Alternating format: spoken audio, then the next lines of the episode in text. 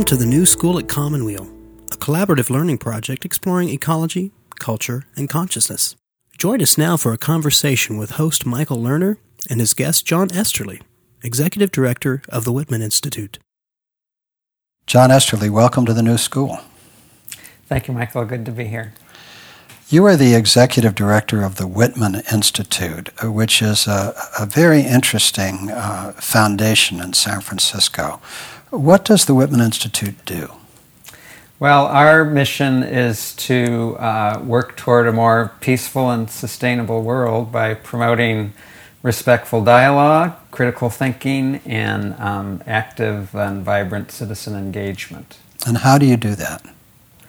We fund organizations that, in their work, um, are process oriented in terms of bringing dialogue into their work to support better thinking, uh, more effective problem solving, more collaborative and participatory decision making. So, what makes us different from a lot of foundations is we're explicitly process oriented rather than issue oriented. And what would be an example of a, a, leading grantee with whom you work that you think exemplifies that kind of work? Uh, one grantee would be who we have supported for a long time. Uh, it's called On the Move, which is a nonprofit based in Napa. And they do uh, a lot of leadership development work with uh, younger people. They do a lot of work within the Napa community. And why we have funded them is in their organizational culture, they build in um, dialogue, reflection, um, a lot of uh, peer learning into their organizational culture. So it's kind of steeped in everything they do, both internally and in working with communities. Now, what they're doing in Napa at the moment is creating something they call the democracy zone. So it's really trying to engage a particular neighborhood in Napa called the McPherson neighborhood, bring the community into dialogue with each other to bring more of their own voice into the direction their community takes. Now, I've met through the Whitman Institute Leslie Medine, who mm-hmm. is a, a, force of nature, an extraordinary uh, woman uh, who's done a number of dialogue related things in the course of her career. And you mentioned her work in, in Napa, taking a, a neighborhood which is what, I think 60% Latino and mm-hmm. 40% Anglo. I think part of her fundamental question is whether a bicultural community can actually engage across these cultural bounds as opposed to living side by side. Yeah, and I think, um, and that's an ongoing question. And they're also working with the schools in this neighborhood, and those schools are, I think, 90% uh, Latino. Um, but you bring up a good point in terms of the, the challenge of engaging across difference. Um, and that's a, a particular uh, focus of the Institute when we look at dialogue. We're particularly interested in how people can engage across difference, whatever that may be. It can be uh, lots of manifestations of that. Have you ever thought about what the limits of engaging across difference are? Oh yes, I, you know I think there are uh, uh, limits you run into in terms of there has to be some willingness I think on the part of people to engage in dialog mm-hmm. If if that willingness isn't there, it makes it pretty problematic from so the from there the needs get-go. to be a, a willingness to engage, and doesn't there need to be a willingness to listen to each other in a deep way? Yes, yeah. I, and for me, listening is the core of dialog mm-hmm. I mean, it's the foundational piece. And so uh, you're completely right. If there's not a willingness to listen, and listen with, under, with the urge for understanding, then it makes it uh, very hard for, for it to go forward. I think the part about listening also in, within dialogue is the point about listening with empathy and understanding, as opposed to in a debate, if you're really listening with an ear towards how you can um, uh, puncture the other person's argument. They're both modes of listening, but one is listening uh, with a much more uh, critical orientation rather than an orientation to, uh, to really understand and get a sense of the other person's perspective. And what about the spirit in which one speaks as well as listens in deep dialogue across differences? What are the rules of thumb about how one speaks in such a setting? Well, depending on the setting, there's probably different agreements and rules. I think uh, generally uh, people are urged to speak in an I voice, mm-hmm. uh, speak from their own experience. Why is that important? Because it minimizes the tendency to make assumptions about what other people uh, think and feel. I think it also keeps you grounded in a more authentic way to speak from your experience and from how you see things. Now, to do that actually is oftentimes it's riskier than to ascribe uh, opinion to someone else or to speak to someone else. Because, Why is it riskier? Because you're sharing more of yourself, and so you're a little more vulnerable. Um, so uh, when you open yourself up in that way, it can you want it to be in a safe and trusting space, um, and I think uh, that can be uh, difficult to do sometimes. I think also when you're speaking, you don't you want to be speaking in a respectful way towards other people. Um, ideally, you want to not um, be attacking in your language towards someone else. And perhaps not to be overly identified with what you're saying. Yeah, that's. That wonderful bumper sticker that says, uh, don't believe everything you think is that. Yeah. yeah. yeah. So yeah. that capacity not only to listen uh, with compassion and, uh, and a true desire to understand the other person, but also to speak, to use the I language, to speak respectfully, and to not be excessively identified with one's own point of view.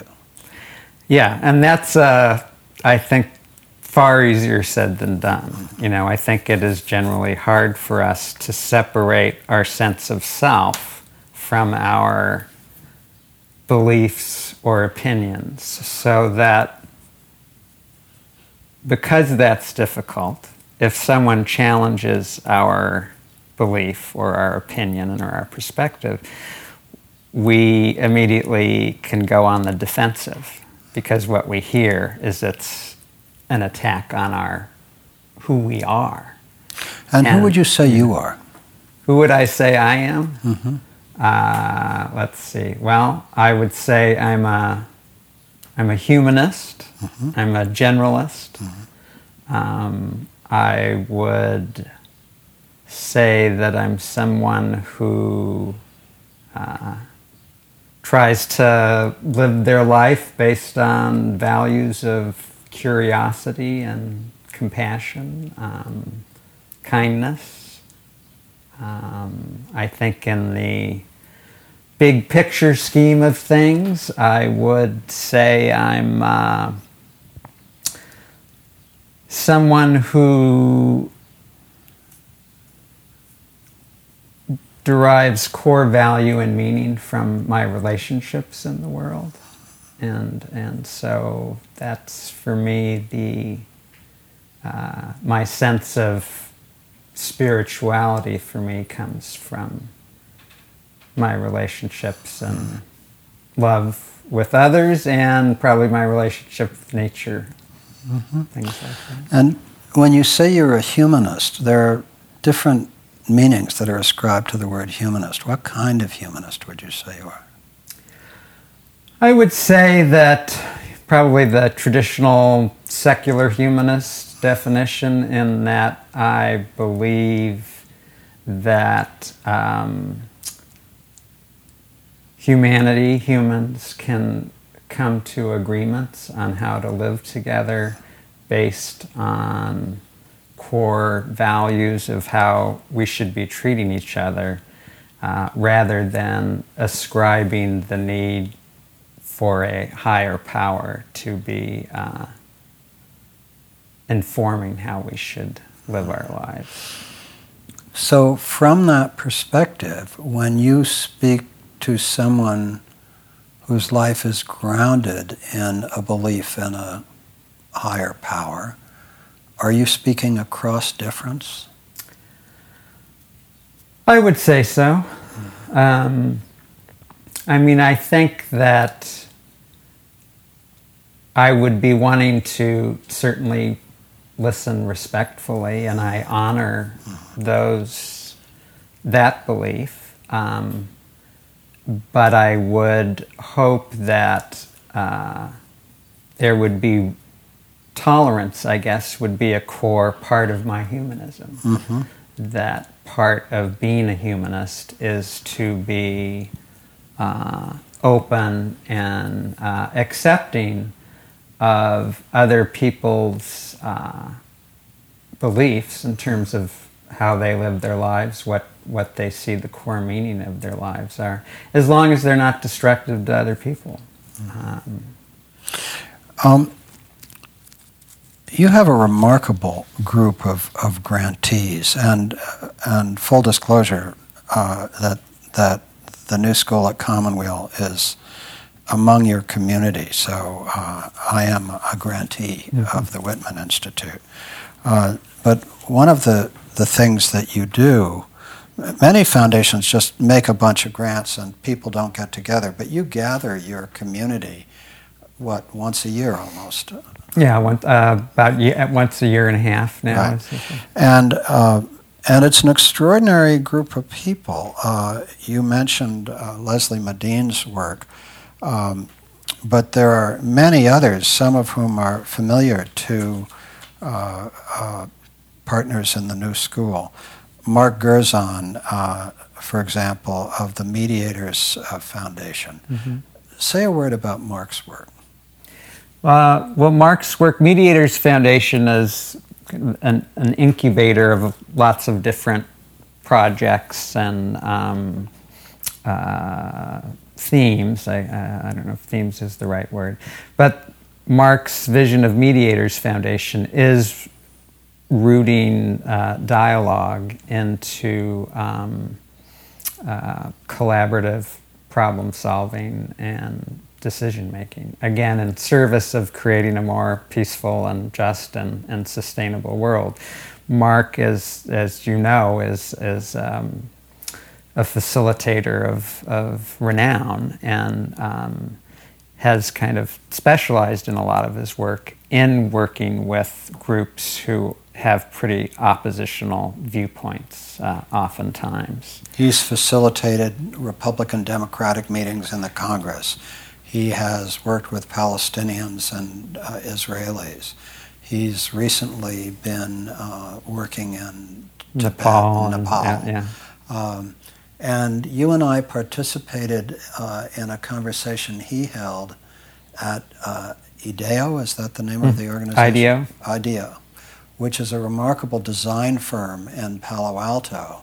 And he has this extraordinary concept of creating, in effect, a, a laboratory for enhanced global decision making. His concept is that so many of the most important decisions in the world are made in astonishingly subpar situations, mm-hmm.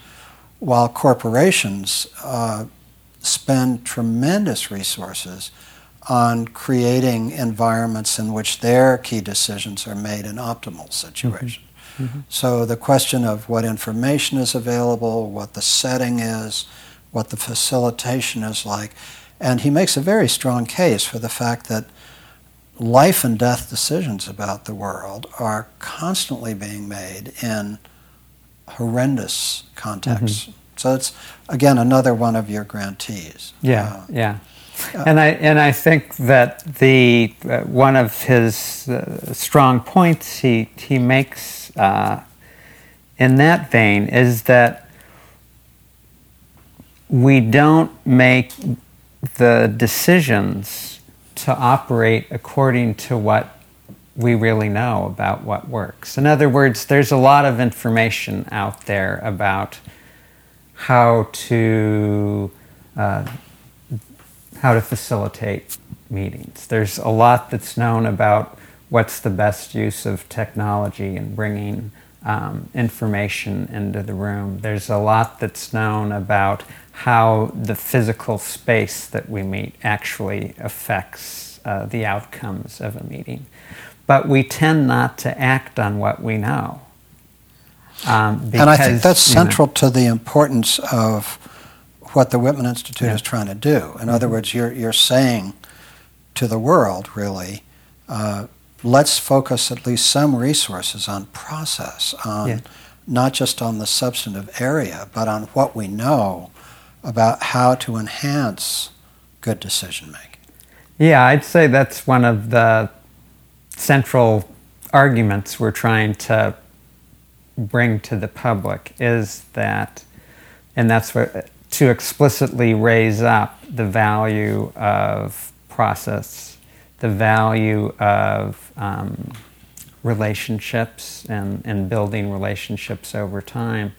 Because I think what we tend to do is take those things for granted or we ignore them. And I think as long as that's the case, they will continue to be under resourced. And so, to our detriment, I think, at all levels of society. So, part of what we're trying to do is raise up the awareness of the importance of taking the time to engage in dialogue, taking the time to reflect, taking the time to make sure you have all the voices in the room who are being impacted by a decision uh, before moving forward. Now, the big challenge is that those things, doing that does take time and it does take resources. Mm-hmm. And I think traditionally, in terms of our organizations, we see that type of stuff as like a bonus or an extra. Things are going well, we have some time, maybe we'll do a retreat, maybe we'll do some professional development. But when things get um, challenging or difficult, those are often the first things to go because they're not seen as essential. And I think our position at the Institute is actually that they're not secondary, that these processes of dialogue and reflection and uh, participatory uh, decision making, critical thinking, they're actually that should be the engines that drive an organization. Um, in the time we're in now, I think that's a more challenging argument to make more than ever but it's one that I think's essential to make. It's it's kind of counterintuitive. Um, Absolutely. Now, you are the uh, I think president is the right word of a, a group of uh, funders uh, in an organization or a network called PACE, Philanthropy for Active Civic Engagement. So, is that your primary reference point in the foundation community? where you find partners who share these values and process and, and dialogue? Yeah, I, yeah. So I'm the president of the board uh, of PACE, and yes, I would say that's my primary one now. And PACE is a um, uh, we define ourselves as a learning collaborative of funders who are funding and interested in civic engagement, broadly defined and who also have an interest of um, uh, broadening the discussion within philanthropy about the value of looking at whatever you're doing through a, a civic engagement lens. Right. Now, civic engagement is often used as a code word for sort of politics by other means. In other yeah. words, uh, but but what's interesting about the Whitman Institute is that although many of your grantees are in fact politically progressive in one way or another, you also do a fair amount of funding of what you could call a, a pure philosophical interest in, in dialogue wherever it goes. Mm-hmm. And so I'm curious as to whether the PACE community is primarily committed to uh, progressive political outcomes achieved through empowerment, or whether it also includes that broader curiosity about the human adventure and the nature of life, which is part of the work that you do within the Whitman Institute? I would say there's probably a range of where the members of PACE are on that question. Um, I would say PACE would not define itself as a, progress, a progressively oriented uh, uh-huh. political group. Um, are there conservative funders within it who share the interest in? Uh, there are con- uh, conservative foundations. Uh, I, I, would say the majority, if you would break down mm-hmm. the, the majority of members, would be mm-hmm. progressive. But I would say our uh, interest in civic engagement mm-hmm. is, is on citizens' involvement with uh, political and cultural and community life. So we're as, as a group, we're interested in things like deliberative democracy, um, other kinds of forms where the emphasis is on public voice and public participation rather than saying it explicitly being about social justice or equity issues. You know, there's another um, uh, affinity group uh, called the, that focuses on the civic engagement side, more on voting and, and things like that. And the question you raise is, I think, one that comes up for um, funders who fund in this arena, in that do you see civic engagement as a, however broadly defined, whatever your work you're doing in that, as a, a means to achieve an end, an issue end? Or are you funding the work because you think the process of participation and engagement has value in itself? So, and that communities will, will go where they go with those processes. And, and does, does that make sense? It's yeah, a, it makes a lot of sense. One could argue that the Tea Party, for example, is an extraordinary example of spontaneous development of public voice. Yes, you know? right. Yes.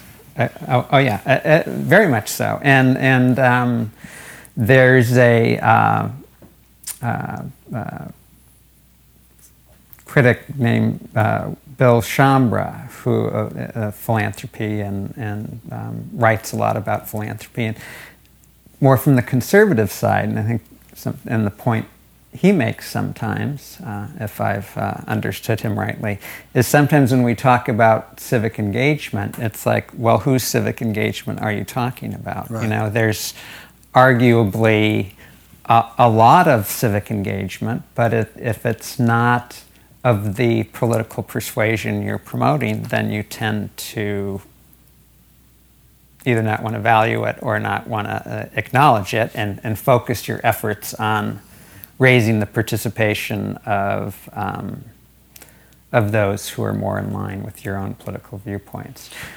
And I, I have to say that, that for myself, that I think the deeper and more interesting questions come when you detach yourself from your particular political perspective uh, and, and ask yourself what promotes democratic engagement throughout the democratic polity on both sides of, of political issues. That, that there's nothing wrong in fact, it's important and powerful to pursue progressive, or for that matter, conservative political goals through civic engagement strategies.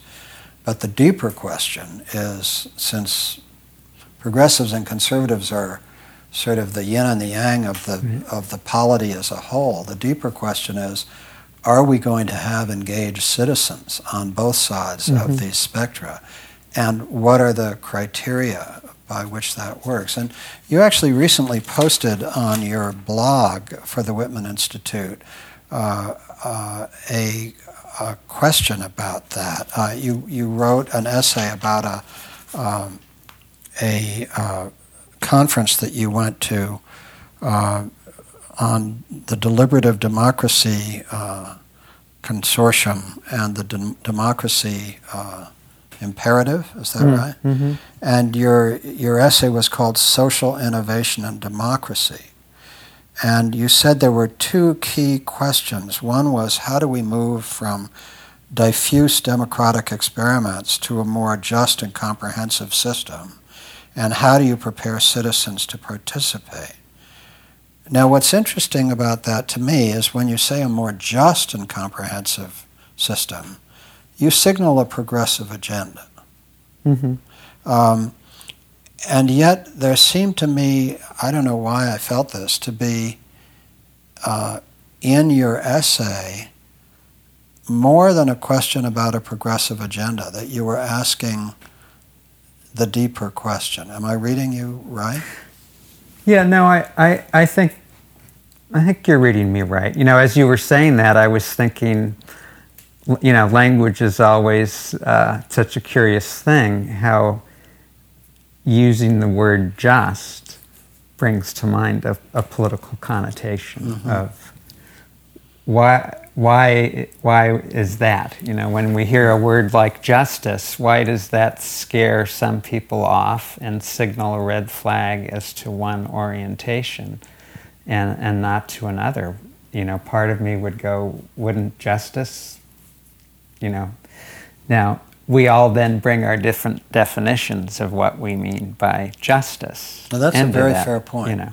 So that, for example, a strict constructionist constitutionalist would say, yes, I want justice according mm-hmm. to the original vision of the founding fathers. And as I read that, that's free markets and as little mm-hmm. taxation and as little government as possible. Yeah. So, yes, I want justice, right. but so your point is, we don't have to read that as a progressive agenda. Right. Uh-huh. Yeah, yeah. So, and, and I think that sometimes is where it language does present barriers to people being able to engage across uh-huh. difference. Um, and that's why I think uh, empathic dialogue that pays attention to language is really important. I actually think, um, and, and Ed Conboy, who you recently talked to, he's been a great teacher for me in that way of really paying attention to the language that people are using. Because in conversation, we, we just assume so much about what we're hearing, about what people mean by what they're saying. And sometimes it can be surprising just to ask people what they mean by the word they're using. That can be, sometimes they're not even sure of their meaning themselves if you really get down to it. Or then other times they will talk about what they're meaning and you'll realize, oh, I thought you meant something completely different. So I think for me, one of the gateways to engaging across difference is really paying attention to the language we use and being willing to unpack it with each other. You mentioned Ed Conboy, a, a psychotherapist with deep interests in philosophical issues who's worked with uh, uh, nonprofits and corporations and athletes uh, on optimal performance and uh, does a lot of work now in Philadelphia with uh, very disadvantaged communities, um, working as a psychotherapist there. Um, you engaged him as a partner in the work of the Whitman Institute. He's written a number of essays that you have on the website. What brought you to engage Ed Conboy as a partner in the Whitman Institute? What did you see him bringing to your work? Well, it kind of links back to uh, the organization On the Move I talked about earlier. Is that's where I first met Ed. As he was facilitating uh, uh, staff reflection groups within On the Move. Um, uh, and so it was by coming in and observing what he was doing, and then over time, kind of being a kind of participant observer of the group work that he was doing, um, that led to uh, us working together. And what, what was he doing that struck you so much? Well, the one thing that struck me so much first at the beginning was that an organization was actually carving out time for the staff to come together in uh, uh, reflective dialogue to look at their work, really making a commitment as, as an organization uh, to bring that process and that tool uh, into, their, uh, into their work. So, what struck me about Ed was um, his ability to really listen to people's uh, language. Uh, and sometimes that would also be body language, but to really pay attention to the language and the metaphors they were using. Because he was, uh, he's, he's a kind of a, a, a master at getting people to use the metaphors that they use as a way to really explore more deeply what they're thinking and feeling. You know, because sometimes we'll we'll throw out a metaphor, uh, you know, um, uh, and we throw it out, but we don't really stop and go, well, why did I use that particular metaphor? Uh, and and then when we stop that and explore that, sometimes it can open open gateways into looking at our own uh, that are that are uh, instructive. Leslie Medine, who's the force behind On the Move, um,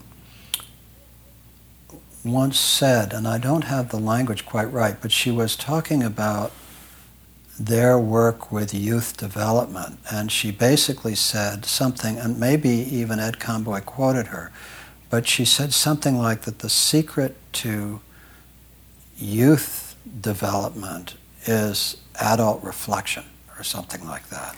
Well, you, looking at youth development and adult development as right. well. Yeah, yeah. Uh-huh. And, and I think her point was that in order for an organization or a community to do good work with young people, it started with the staff reflecting on its a yeah. commitment to the staff reflecting on its own process as deeply as they reflected on the work with the younger people. Yeah, and that's something I uh, learned, a question that Leslie posed that, that I carry with me in our work at the Institute in lots of different ways. And it, it's a question that led to them starting the, the, what they called at the time adult reflection within their group. And that was that the staff was holding the youth to all these wonderful standards, taking risks, learning from mistakes, uh, that kind of thing.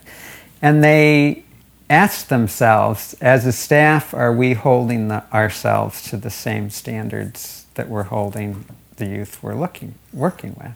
And the answer was no, not really. So then it was, well, so what do we do about that? So that's why the uh, that brought Ed Conboy in to do this work to do that with work. Them. And so it is a question that sticks with me because basically it's you know variation are you walking your talk? Are you are you modeling yourself the things that you're saying are important for others to be doing? This came up in another variation in um, rachel kessler's work with passage works. And let's just say by way of parenthesis that our dear friend Rachel Kessler died uh, recently, and she was Mark Gerzon's wife.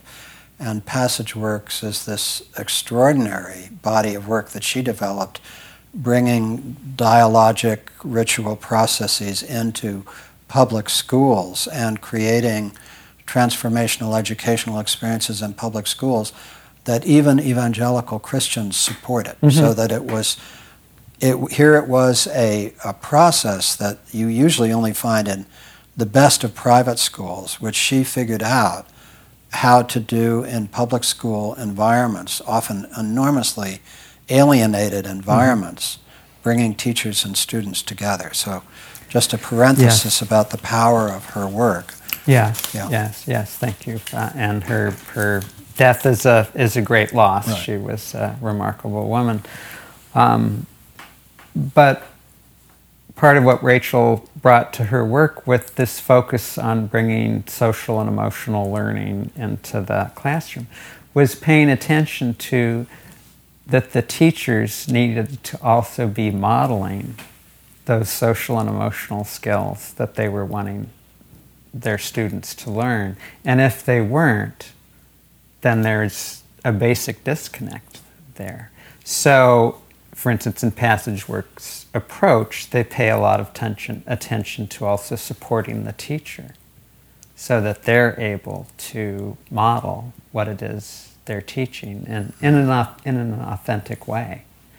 Um, and I think that, you know, it, it's, it sounds so simple, but it's really hard to do in a, in a, in a lot of this stuff is actually um, uh, living yourself what it is you're wanting others to, to practice yeah. and do. Uh, you know, that's a very rich vein for me. Uh, as you know, we've done these week long programs for cancer patients at Commonweal for the last 25 years. And, and we have a staff of uh, probably about a dozen people, many of whom have been working together for 10, 15, 20, 25 years. And almost none of them leave. Uh, they, they stay in this work for very long mm-hmm. periods of time. And I think the power of these week long retreats reflects to an extraordinary degree uh, the fact that this community of facilitators of this work came together in a way that reflects just an enormous uh, affection for each other and a sense of collaborative service and mm-hmm. co-invention of this instrument. But one of the things that a, a, distinction that I think is useful is when you said that are the adults holding themselves to the same standards that they're holding the kids to.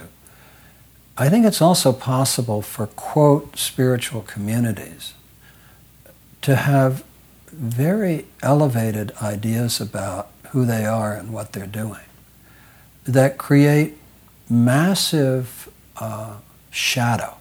Mm-hmm. And that that shadow uh, can deeply sabotage mm-hmm. both the work of the staff and of the community they're working mm-hmm. I think one of the, th- the things that we've tried hard to do at Commonweal is to not be a spiritual community, to be an ordinary place where ordinary people go to work, who are going to make mistakes, mm-hmm. who are going to do all kinds of things wrong, and I don't think we get rid of shadow, but at least it's distributed somehow mm-hmm. into mm-hmm. smaller yeah. puddles than is the case when everybody thinks they're so spiritual and so evolved, uh, and they're just not looking at their humanity yeah. in toto. Yeah. Um, and I, I, so that's my reflection. Mm-hmm. But I, I mm-hmm. wonder when you talk about holding the adults to the same standards that the kids are held to? Is there the, the secular equivalent of the, the pooling of shadow? Uh, or is there a way of thinking about that that does not pool shadow, that, mm-hmm. that makes sure we all stay human? Yeah. Oh yeah, I, I, I think so. I think that, that that shadow is is there. I think I think the that that shadow side rises with the uh, sometimes the, the the righteousness that people Right, are bringing exactly. to their frame, and so that can uh, happen across the pr- political s- spectrum. Absolutely. I actually, I wa- I was thinking of um, the talk you did with Colin Greer on the podcast, and uh, where you ended that conversation with him. And if I was hearing him right, he was basically saying uh, uh, uh, a problem or a challenge has been and continues to be for progressives, broadly defined, is they have not really found a way to authentically engage with the people they disagree with politically. And that until they do, it's problematic that they're going to get the wider embrace of their vision of society that they're looking for. I actually think that um, and that's why I'm, I'm curious a need for progressives to be talking in a more open way with people who of, of different uh, political persuasions than, than they have. And you, Colin Greer, being the president of the New World Fund in New York, a, a fellow philanthropist with you, and, and uh, an extraordinary uh, force in progressive philanthropy. And we talked to him about Spinoza and a play that he had written about Spinoza in his spare time. Yeah. Uh, one of your uh, most remarkable uh, uh, grantees uh, is the uh, the World Cafe project. Could you say a word about about that? Uh, the World Cafe uh, Community Foundation is uh, a uh, organization that was uh, founded by Juanita Brown and David Isaacs, who were the co-creators of what's called World Cafe, which is a um, dialogue process that is used. Uh, in corporations and communities, all range of settings, All over the world. all over the world. And they came up with this process, which is really a way of enabling groups of 10 people to 1,000 people to engage in uh, rounds of conversation that that uh, move a, uh, uh, a dialogue. So how does it work? Well, so uh, traditionally, how it would work is you say you would have uh, a group of 50 people. They would uh, be seated at ideally round tables. There'd be four people at a table. Um, there's uh, paper on the table and markers so people can be uh, uh, making marks as the conversation goes on. And there have been, uh, say, two sets of questions that have been identified as ones that the, the group is going to explore together. So, depending on how much time you have, say this first table, uh, each person at the table starts by responding to the to the question. What's a typical question? Um, well, as uh, uh, my understanding from Juanita and, and David and Tom Hurley, oftentimes it's a you a, a first question is one that reflects more appreciative inquiry, something that's moving towards you know what what works, what you're doing. So.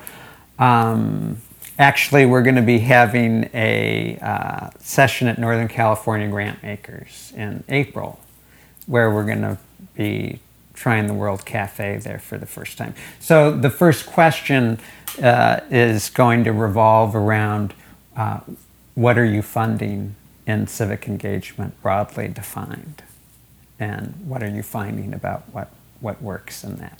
So it's kind of an entree way into people being able to talk about that. Then what you do is after you've had however much time you've allotted for that table, three of the people at that table then go and disperse to, To other different tables. to other tables. One person stays behind.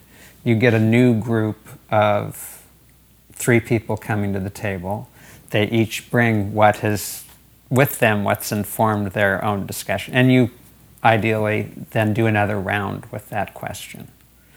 And then after that, you'll proceed to a different question that ideally builds on that question. So if it and so in this example, if it was if the first question was about what's your work, what's exciting you about your work, you know, then the sec the the other round might be well, what might we do together that we can't do alone?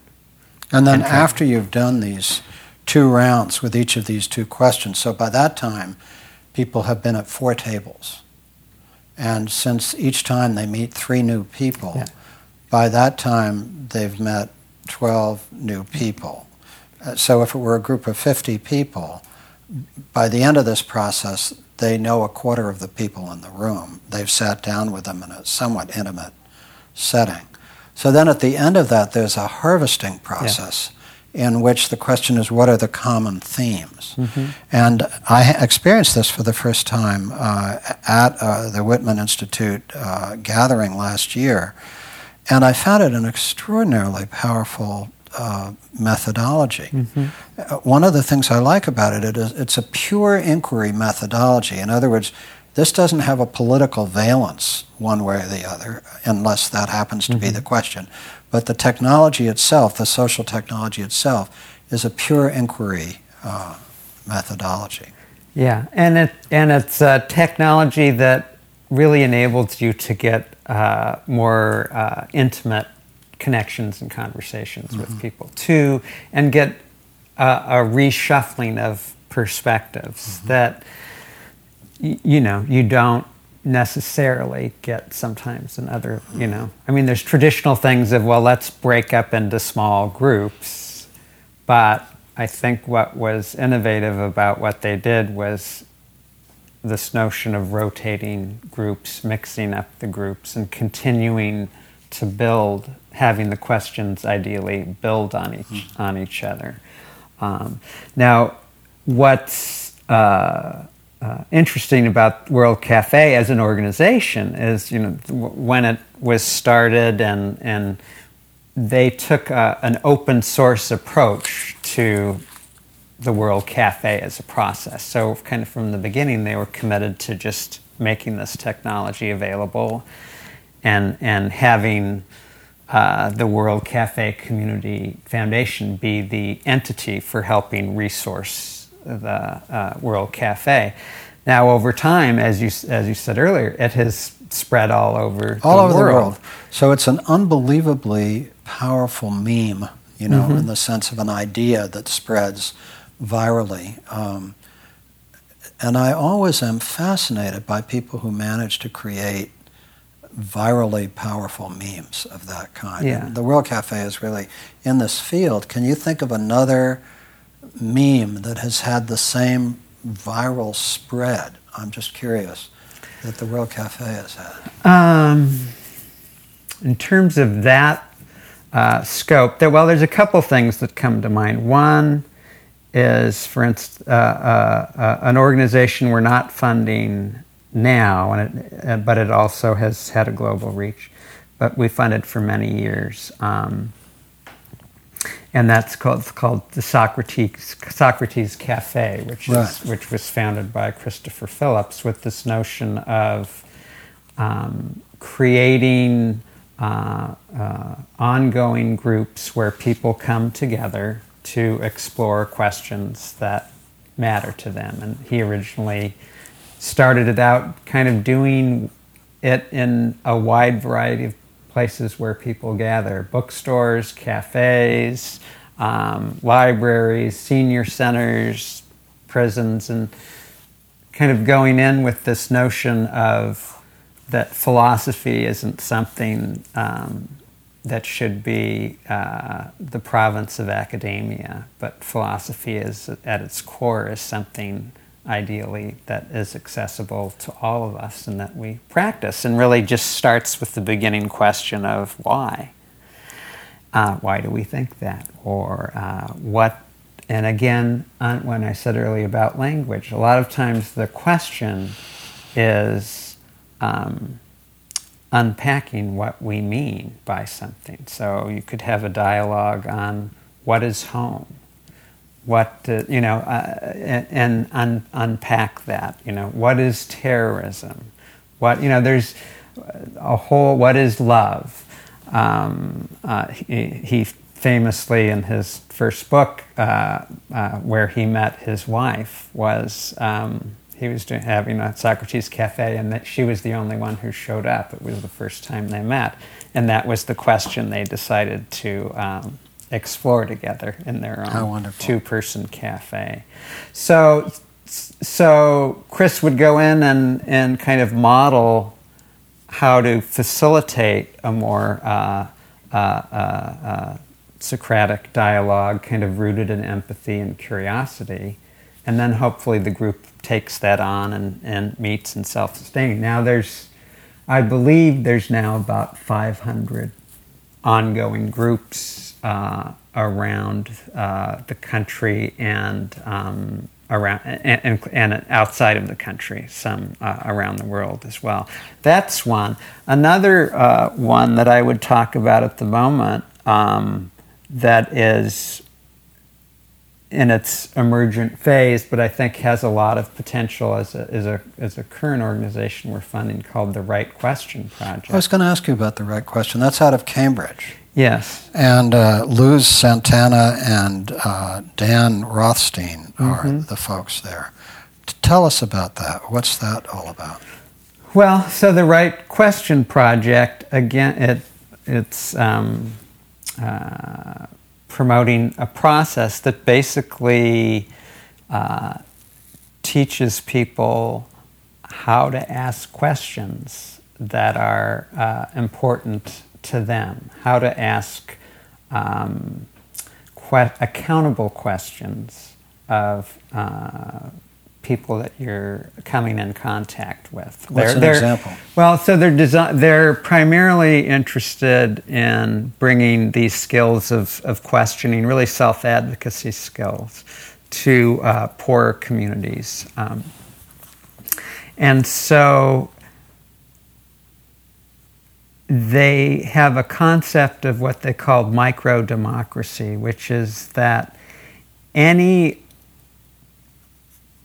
any opportunity and where you're engaging with a public agency, whether it's the welfare office, uh, your kid's school, the unemployment office, um, your local community clinic, is an opportunity to practice um, democratic skills of bringing your voice, your participation into asking questions about um, your health, your school, and so there's it, it's a kind of a training the trainer. Um, Sounds a little like Saul Alinsky. A little bit, but I th- their um, their uh, approach is really starts from a place of deep listening to the people you're um, mm-hmm. uh, bringing these skills to, and really list first getting people to feel um, uh, uh, safe. I would say even the, the, the, ability to go, I can ask my own question. Mm-hmm. And when I ask my own question, things happen in the world. Mm-hmm. So the in that blog post uh, you referenced to, to bring make it try and make it concrete, they talked about a story of a woman who had um, participated in a, a, a, training that was um, uh, she had experienced through, a, a, I believe it was an adult education class. And she, someone came to her door one day from the landlord with a paper saying, You need to sign this. And it would have been basically, she would have been out of her apartment in a month if she would have signed it. And he was going, You need to sign it now.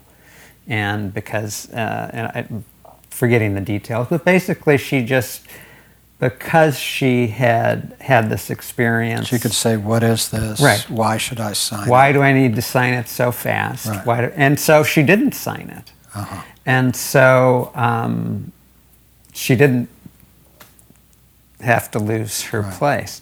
And it sounds simple.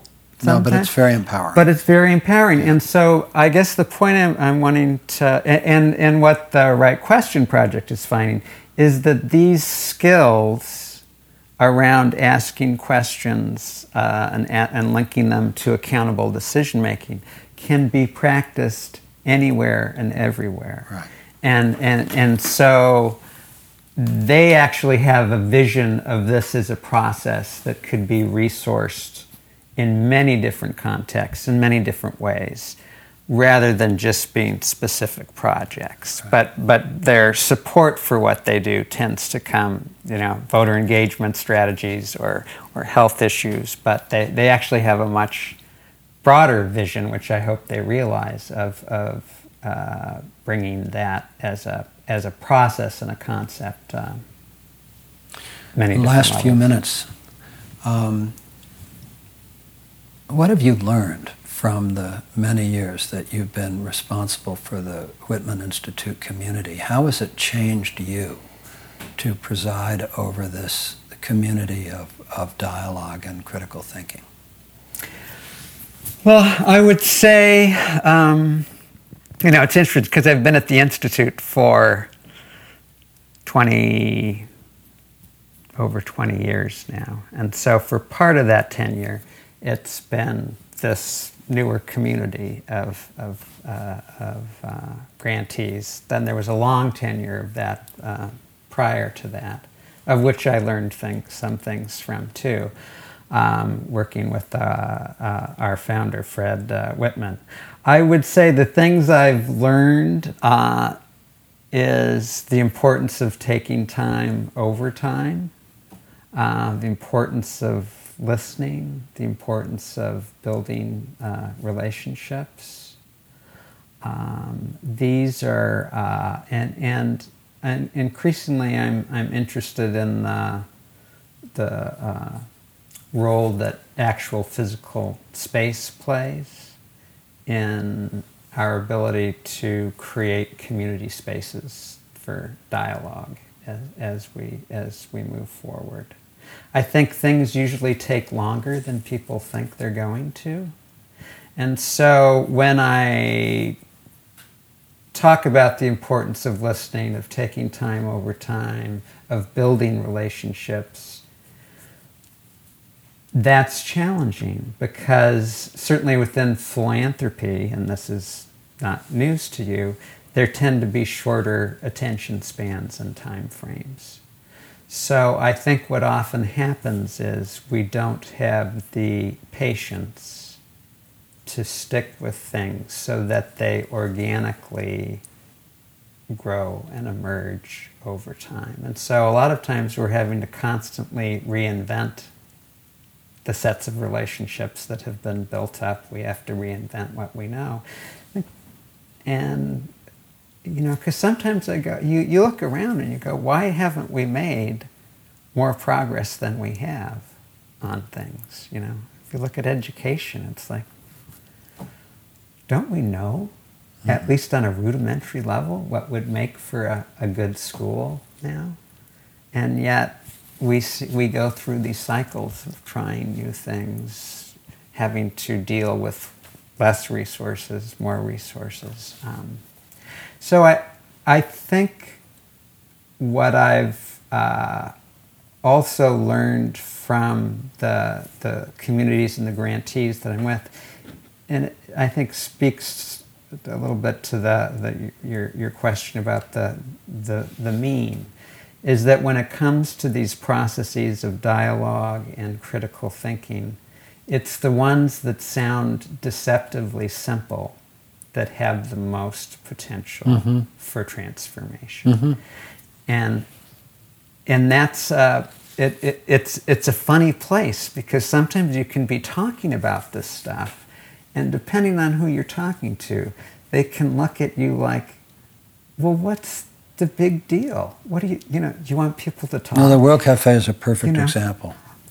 Just such a simple concept, Right, but right. unbelievably or powerful. what do you mean you want to teach people to listen? Right. everybody listens you know so i think one of the big challenges i think for the century we live in is are we going to uh, redefine or expand our vision of what literacy means and i think we're at a point in time where it's we need to expand it beyond reading and writing to a more uh, uh, fluent vision of communication as literacy, listening as literacy. Uh, uh, you have media literacy. I mean, there's lots of people talking about um, this issue, but I think we to live in back to our beginning point, ideally in a more humanistically oriented world, we need to expand our sense of how we relate to each other, how we think, how we communicate, how we mean what we mean. Um, because if we don't, I think, and we and we take for granted that we know that stuff, we're going to continue to find it difficult to engage across difference. So reading, writing, arithmetic, and reason in the ancient humanistic sense yeah, of the I mean, word. it, it, it's not like these are new, uh, new things that uh, that people haven't Right. raised throughout uh, a long, long time. But I think it seems that the urgency Right. to taking and practicing core elements of what have been said for centuries. I have to uh, is- ask is you, right who are the thinkers who have touched or influenced you uh, over the course of this uh, reflection on this work? Who, who are the uh, philosophers or literary figures or whoever who are touchstones for you in your life and in your work? You know, I, I'd say on a on a uh, broad, more thematic scale, um, I would say I kind of opened up a new way of thinking about things for me was uh, in the '80s when I started reading uh, about social constructionism and uh, Social remember- construction of reality. yeah, the social, uh, uh, and uh, at the time I was interested in how looking at how media affects our uh, culture and viewpoints, and and um, I'm forgetting the author. It was Peter Berger. Is that right? Yeah. Yeah, social right. construction of Yeah. reality, and then there was a book that Walter Truett Anderson wrote called uh, Mm-hmm. yes. "Reality Isn't What It Used to Be." Yeah, yeah. And I'd say more recently, you know, so in that vein, certainly um, Ken Gergen at the Taos Institute, they've, they've, their whole exploration is around social constructionism. So that I have found um, uh, a, a compelling exploration of the how do, how do we create meaning and and so how do we then and off then that leads into how do we create meaning through language how do we create meaning through relationships Um, And what about people that you've actually known or met who have particularly touched or moved you as you've moved through your life? Well, I would say a really core learning experience for me that, that continues to inform my work was actually when I was in high school. And I was in uh, an Episcopal youth group. I wasn't uh, an Episcopalian, I was raised Catholic. But um, uh, my best friend Bob Fitch, back then, his dad Stu, was an Episcopal minister. And he ran this youth group, which was so it was uh, teens.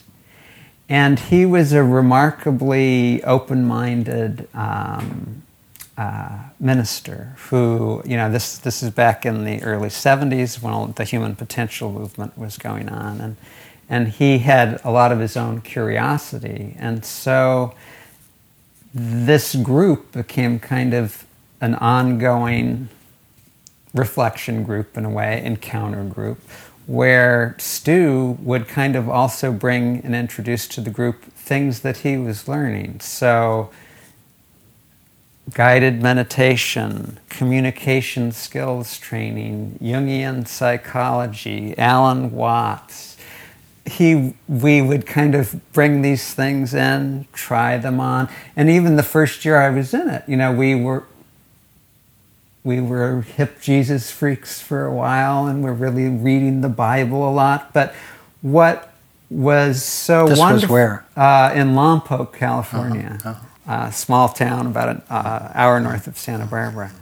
And what was uh, wonderful about that group over time is, and and how Stu. Um, uh, oversaw it is he, he created a safe space where he let those of us in the group kind of steer where we wanted to go. He would introduce things, but he also opened a place for coming people to come and talk about what was bugging them or whatever. So for me, having been raised up to that point, you know, Catholic, pretty narrow frame, I found that a very uh, expansive learning experience. And so, what has stayed with me out of that is the power of group process, uh, the power of, of, of, dialogue and listening and um, taking time over time, uh, attention to relationships. And that kind of has stayed with me in a very core way. Uh, uh, and, and, and, and was one of the more profound learning experiences of my life, you know, that, that period. And really, one can see the arc from that to the Whitman Institute. Oh, yes, yes, very much so. There's one other piece I'd like to ask you about. Uh, you, you spent some time, went to Sonoma State mm-hmm. University, and uh, part of the Whitman community are faculty people from Sonoma State. One of your grantees is at the Hutchinson Mm-hmm. Center for Dialogue there. Uh, that seems like a remarkable intellectual community. Could you just say a few words about who's there and, and how they've touched you? Yeah, that was another very big seminal learning experience for me. Uh, so Hutchins is a school within Sonoma State um, uh, that uh, has a uh, focus on interdisciplinary thinking and um, seminars as the main small seminars as the main uh, pedagogical tool. So again, I was in a program that was more interested in exploring with students um, how to think rather than what per se, or, or not an either or, but they had an interest in having students think about their thinking. And the way they did that primarily was through small seminars, small group discussions.